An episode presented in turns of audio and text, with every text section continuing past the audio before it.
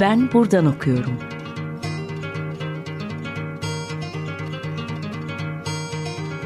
Edebiyat ve başka şeyler.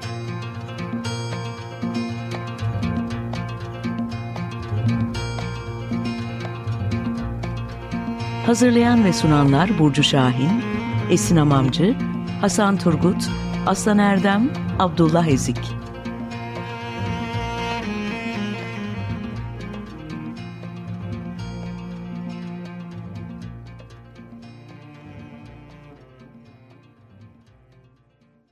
Herkese merhaba. 95.0 Açık Radyo'dasınız. Ben Abdullah Ezik. Bugün e, Ben Buradan Okuyorum'un yeni bölümünde Sedan Ünlü Önen ile birlikte konuşacağız. E, öncelikle Sedan Hanım teklifimizi kabul ettiğiniz ve Ben Buradan programı içerisinde yer aldığınız için çok teşekkür ederiz ve merhabalar.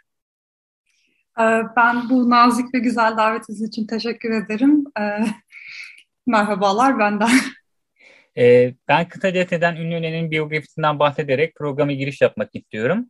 E, kendisi 19th Century British Encounters with the Art Object başlıklı doktora tezini e, geçtiğimiz aylarda Harvard University İngiliz Departmanı'nda tamamladı. E, ilk romanı e, Kıymetli Şeylerin Tandemi 2017 yılında yayınlandı. E, son romanı İmtiyaz Cici Kızlara bir, e, bir romanda geçtiğimiz aylarda iletişim yayıncılık tarafından yayınlandı. E, bu kısa sonuçun ardından aslında ilk soruyla birlikte sohbetimize başlayabiliriz. E, doktora tezinizi Victoria, e, Victoria dönemine ait sanat eserlerinin tarihle kurduğu ilişkiyi analiz ediyorsunuz ve bunun sırada da e, gerek e, kurmaca gerekli kurmaca dışı 19. metinlerinden faydalanıyorsunuz. E, 19. yüzyıl aslında Avrupa'da da Osmanlı topraklarında da bütün dünyada da herhalde en kışkırtıcı ve en çok ilgi çeken dönemlerden birine işaret ediyor. Bunu birçok bir perspektiften yorumlamak mü, e, mümkün. E, özellikle sizi 19. yüzyıla ve Victoria dönemine yönlendiren sebep neydi? Bunu sorarak başlamak istiyorum. E, bu sorunun biri biyografik, biri akademik iki tane cevabı var. E, biyografik ve e, daha duygusal bir yerden konuşan cevabı.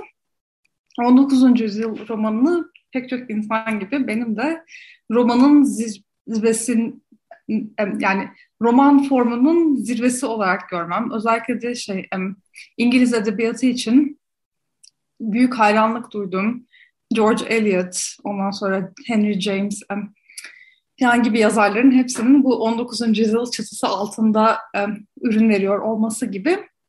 Ben kendimi buraya yanaştırayım da benim hayatı şey yani maişet motorum 19. yüzyıl gazıyla çalışsın diye bir arzu vardı. Ama hani daha şey teorik ve akademik bir yerden bakacak olursak da bu bahsini ettiğiniz tez hem sanat ve sanat eserleriyle ilgili fikirler hem bunların edebiyattaki yansıması hem de bizim bunları çalışma biçimlerimiz yani tarihselleştirmek, eserleri dönemi içinde anlamak falan filan gibi böyle iç içe geçmiş halkalar diyebileceğimiz bir grup sorudan yola çıkan ya da bir grup ilgi alanının merkezinde olduğu bir tez.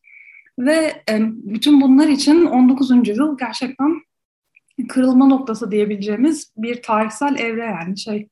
Hani bunun bir sürü farklı farklı hikayesi var ve o, onları isterseniz daha ayrıntılı konuşabiliriz yani ama hani çok e, harcı alem bir yerden bakacak olursak hani roman e, özellikle tarihi romanın e, en büyük kuramcılarından Lukács mesela hani tarih ve romana dair ilginin 19. yüzyılda kesişiyor olmasını biraz da böyle hani Fransız ihtilali ve e, bu ihtilal sonrasında hani normal sıradan halk diyeceğimiz insanların tarihe ve tarihselliğe bir ilgisi ya orada o tarihe dair bir ilgi doğmasına bağlıyor.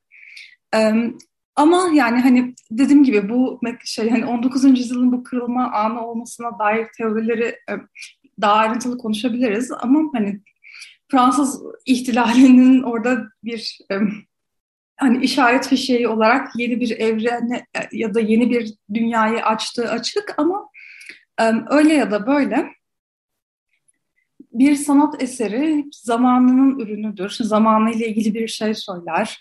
E, ve bizim o sanat eserini anlamak için onun üretildiği zamana bakmamız gerekir. Sanat eserinin tarihi temsil etmesinin, yani tarihi doğru temsil etmesi gerekir falan gibi bir sürü fikir esasında yani 19. yüzyılda şey bu kadar önemli ve belirleyici hale geliyor. Yani onun kenarında başka şöyle gelişmeler de var tabii. Hani üniversiteler sadece ben tabii İngiltere özelinden bahsediyorum burada ama hani antik Yunan ve Roma kültürlerinin çalışıldığı değil bir sürü başka şeyin çalışıldığı yerlere dönüşüyorlar ve onların hani çalışılma biçimleriyle ilgili fikirler e, geliştiriliyor.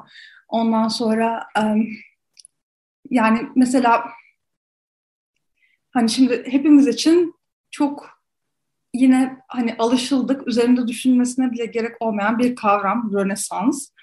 Ee, mesela Rönesans'ta yine Jacob Burckhardt'ın e, 19. yüzyılda hani icat ettiği diyebileceğimiz bir kavram yani. Hani tarihte böyle bir dönem var, böyle bir kırılma var ve hani bu dönemin öncesinde yaratılan sanat eserleriyle sonrasında yaratılan sanat eserleri birbirinden çok farklı falan diye bir fikir de 19. yüzyılda ortaya çıkıyor. Yani kenarda bir sürü başka gelişmeler var. İşte hani özellikle hani Anadolu'da ve e, civar bölgelerde yani o zamanlar Osmanlı Devleti'ne tekabül eden yerlerde yapılan arkeolojik kazılar, bu kazılardan çıkarılan kalıntıların ve eserlerin Avrupa'ya gitmesi ve Avrupa müzelerinde sergilenmesi. Yani şey hani bunun öncesinde mesela Partenon'dan Elgin mermerleri denen mermerlerin sökülüp götürülmesi vesaire gibi şeyler. Yani e, dediğim gibi hayatın bir sürü farklı alanında hani şimdi ona çok girmedim ama hani mesela İncil çalışan insanların birdenbire hani İncil'de anlatılan şeylerin hani Allah kelamı olmadığı işte hani evrenin hani İncil'de evrenin demeyelim de hani dünyanın İncil'de iddia edildiği gibi 6000 yaşında değil de milyonlarca senelik bir oluşum olduğu falan gibi şeylerin anlaşılmasıyla tarih ve yani tarihin anlama biçimlerinde çok radikal bir kırılma oluyor.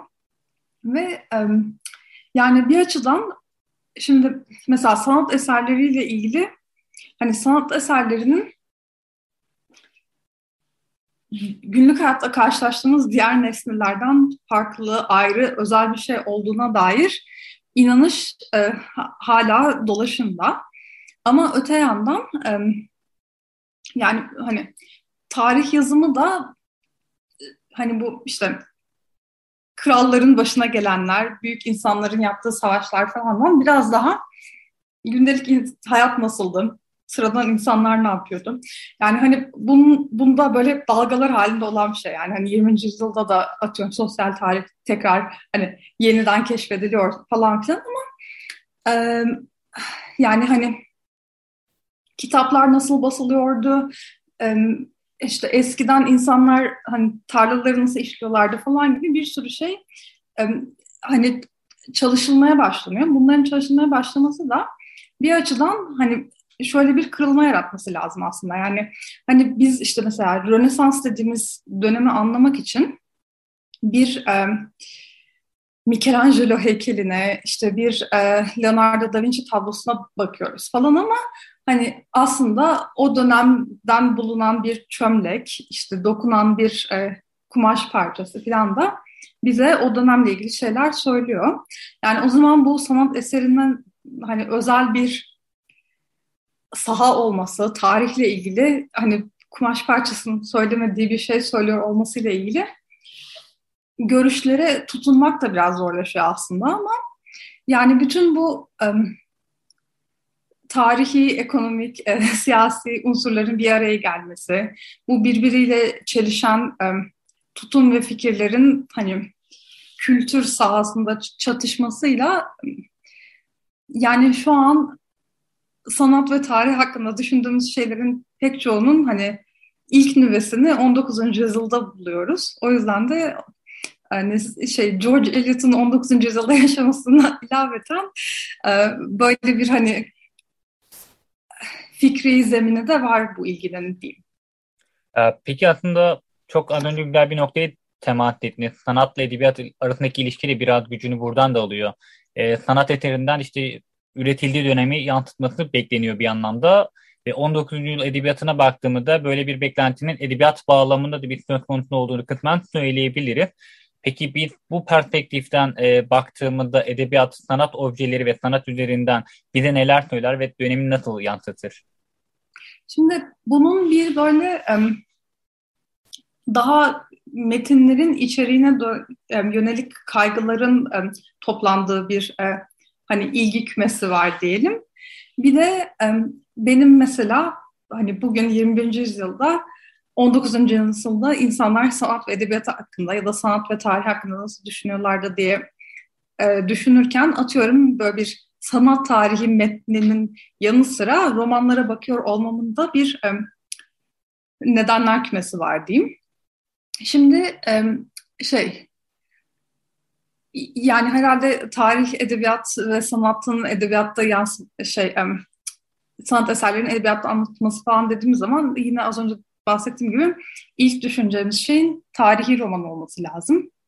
Zaten hani Sir William, ay William nereden çıktı? Walter Scott şey hani tarihi romanlar yazarak ve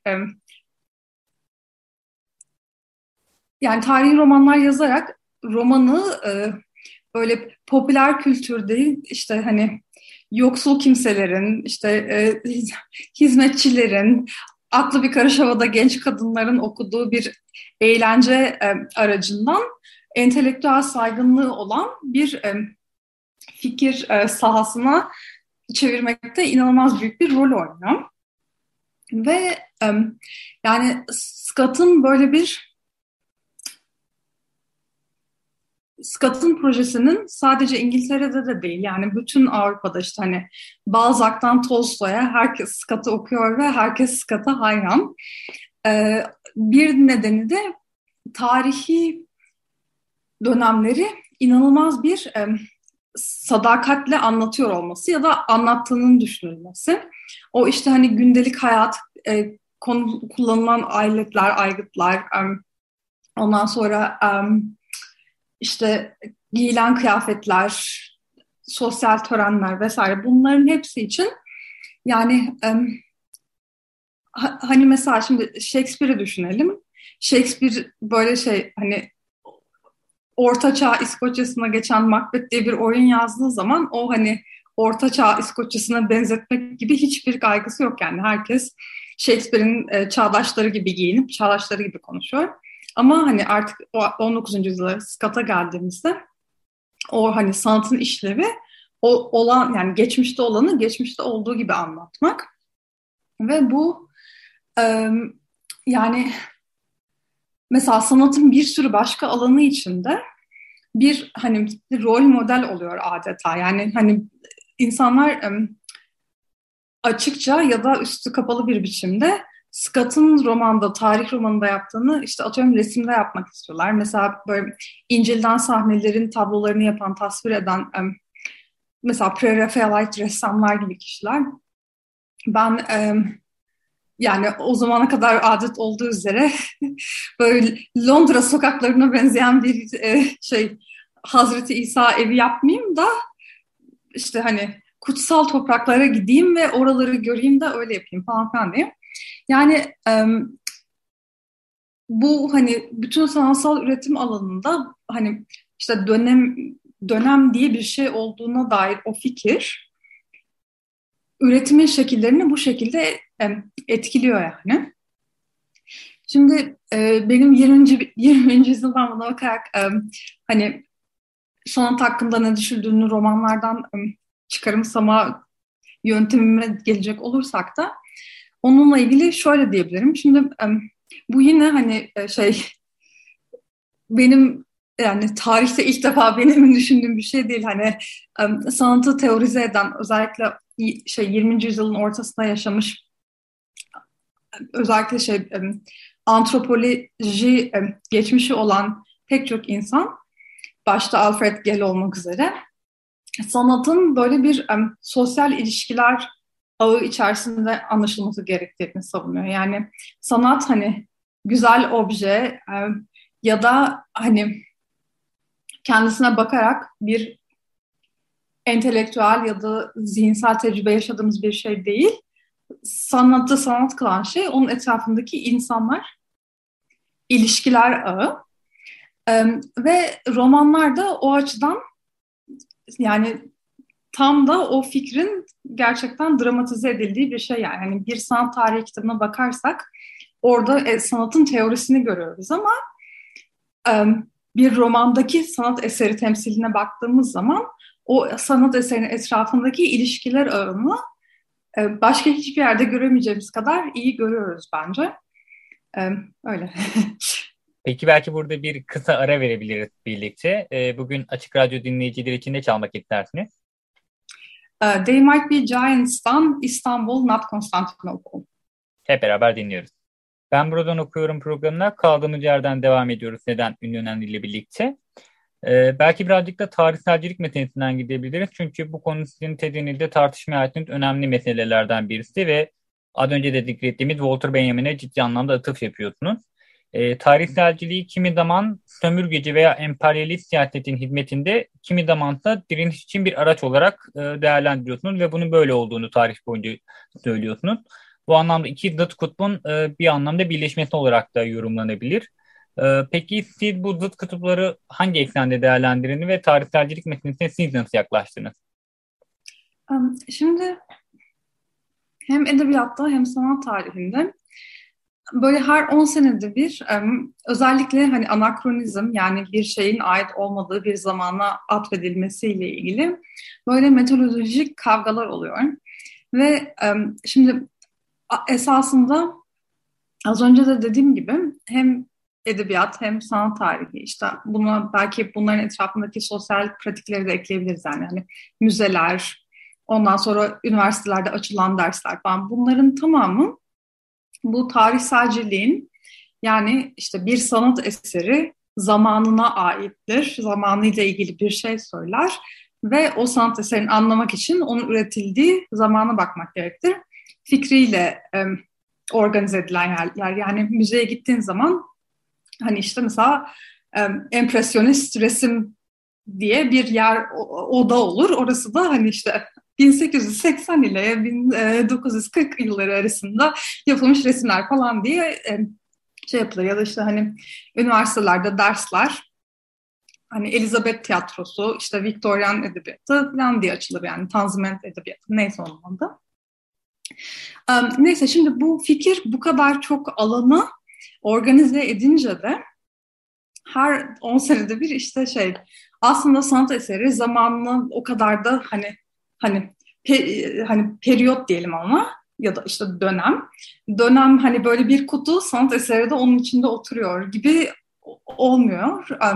Hani işte atıyorum mesela işte Rönesans devri yani zamanında eser veren bir işte ressam e, aslında hani böyle antik e, Yunan ve Latin metinlerine dayanıyor. E, hani ya da işte şey zamanın öncesinde kimi görüşleri savunabiliyor falan gibi şeyler söyleniyor. Şimdi bu akademinin de ve akademik disiplinin tarihsellikle bu kadar iç içe olması da özellikle mesela otorite formlarına biraz daha şüpheyle bakan Rancière falan gibi düşünürler için anakronistik yani tarihsel olmayan bakışların bir çeşit devrimci potansiyeli olduğunu düşündürebiliyor. Yani işte şey Rancière'in girdiği böyle uzun bir tartışma var şimdi dinleyicileri sıkmayayım onunla ama temel olarak şey Rable yani meşhur e, Rönesans İtal İtalyan dedim Fransız yazarı Rabelaise'nin neden ateist olamayacağı ile ilgili bir kitap yazılıyor ve hani ateistlik tarihsel olarak uygun bir kavram değil bununla diye. Rancière'de işte yani böyle bakarsak hiç kimse içinde yaşadığı dünyayı değiştiremez. Çünkü herkes zamanının doğrudan bir ürünüdür ve o zamanın ruhu neyse herkes de odur e, diye bir şeyler söylüyor. Şimdi benim bu söylediğim yani e, tarihselcilik hem e, bir çeşit baskı unsuru hem de o baskıya karşı koymanın bir yolu. Biraz bu tür teorik tartışmalara tartışmalardan beslenerek ortaya çıkan bir şey. Şimdi şeyi çok iyi biliyoruz. Yani mesela İngiltere gibi sömürge ve emperyalizmin e, şey cisim bulduğu bir imparatorlukta e, hani işte gelişmiş toplumlar, az gelişmiş toplumlar, işte tarihli toplumlar, tarihsiz toplumlar falan gibi fikirler tam manasıyla bu sömürge ve şey şiddet imparatorluğunun e, meşru gösterilmesi için bir araç. Yani hani şey yine çok bilinen bir şey söylüyorum ama hani yani işte oradaki vahşi barbarlara e, medeni ve tarih kavramı mefhumu olan İngilizlerin gidip e, medeniyet ve e, Hristiyanlık götürmesi lazım falan filan gibi şeyler. Yani çok basit bir düzlemde tarihsellik o açıdan hani bizim tarih anlayışımız var onların yok üzerinden o tür baskı ve şiddeti dediğim gibi meşrulaştırmaya yarıyor. Ama mesela bugün günümüzde hemen hemen bütün Avrupa müzelerini meşgul eden işte Afrika'dan yağmalanan sanat eserlerinin iade edilmesi, işte Partenon'dan sökülüp götürülen mermerlerin iade edilmesi vesaire gibi tartışmaların tamamı da aslında yine bu az önce bahsini ettiğimiz tarihsellik yani sanat eseri bağlamına, kültürüne, zamanına aittir fikrinden besleniyor. Yani şey bu benim bronzları bugün Nijerya dediğimiz yere ait ve orada olması lazım. Yani o tarihsel e, aygıt bu argümanı e, mümkün kılan şey oluyor. Yani o açıdan hani işte mesela yine az önce söylediğime dönersek Rancière'in düşündüğü gibi hani işte e, tarihselcilik, disiplin ve baskı anakronizmde e, ona karşı koymanın bir yolu değil yani. Onlar gerçekten durum durum, bağlam bağlam e, hem oraya hem oraya yarayabilecek e, unsurlar yani poli, hani siyaset yapma işini son tahlilde e, metodlara ya da teorilere değil de gerçekten hani zeminde mücadele veren insanlara ait görmek lazım bence. Bu anlamda aslında senin söylediğin şeyler senin tarihselciliğe ve benyemlerinden tarih, tarihselcilik meselesine nasıl yaklaştığına dair önemli veriler sunuyor bize. Ee, bugün Ben Buradan Okuyorum programının e, yeni bölümünde Neden Ünlü ile birlikte e, geçtiğimiz aylarda Harvard'da tamamladığı 19th Century British Encounters with the Art Object başlıklı doktora tezi üzerine konuştuk. Ee, umarım e, bu konu Türkiye'de de bu vesileyle tartışmaya açılır. Çünkü aslında 19. yıl Osmanlı Edebiyatı da hem kısa öyküde hem şiirde, roman ve tiyatroda bir de önemli veriler sunabilecek önemli bir alan aslında. Bugün teklifimi de kabul ettiğini ve bizimle olduğun için çok teşekkürler Neden? Ee, ben teşekkür ederim tekrar. Gerçekten çok keyifli bir sohbet oldu benim için de. Sağ olun. Ee, önümüzdeki hafta yeni bir konukla, yeni bir bölümde görüşmek üzere. Herkese iyi günler.